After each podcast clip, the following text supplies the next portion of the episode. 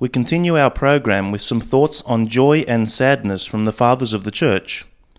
St. Peter of Damascus writes, Rejoice in the Lord, St. Paul, and he was right to say, In the Lord, for if our joy is not in the Lord, not only do we not rejoice, but in all probability we never shall. And St. John the Cassian writes, Our struggle is against sadness, which keeps the soul from all good works. When sadness seizes our soul and darkens it completely, it prevents us from praying gladly, from reading the Bible with profit and perseverance, and from being gentle and compassionate towards other people. It makes us hate every kind of work. If our purpose is to fight the spiritual fight and to defeat, with God's help, the demons of evil, we should take every care to guard our heart from sadness.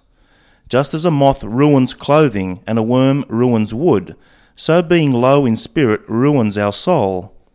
Sadness makes us avoid helpful meetings with other people and stops us accepting advice from friends or giving them a polite and peaceful reply. It does not allow the soul to understand that its sickness does not come from outside, but is hidden inside. The only form of sadness we should cultivate is repentance for sin, which is accompanied by hope in God.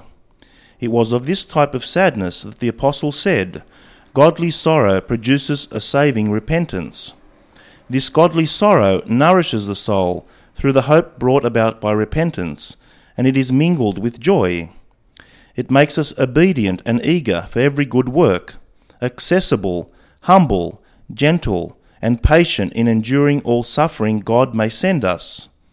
But from the other kind of sadness we become lazy and uninterested, impatient, angry, hateful, argumentative, and desperate.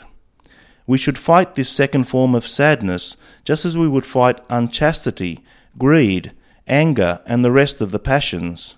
It can be healed by prayer, hope in God, meditation on the Holy Bible, and by keeping company with godly people.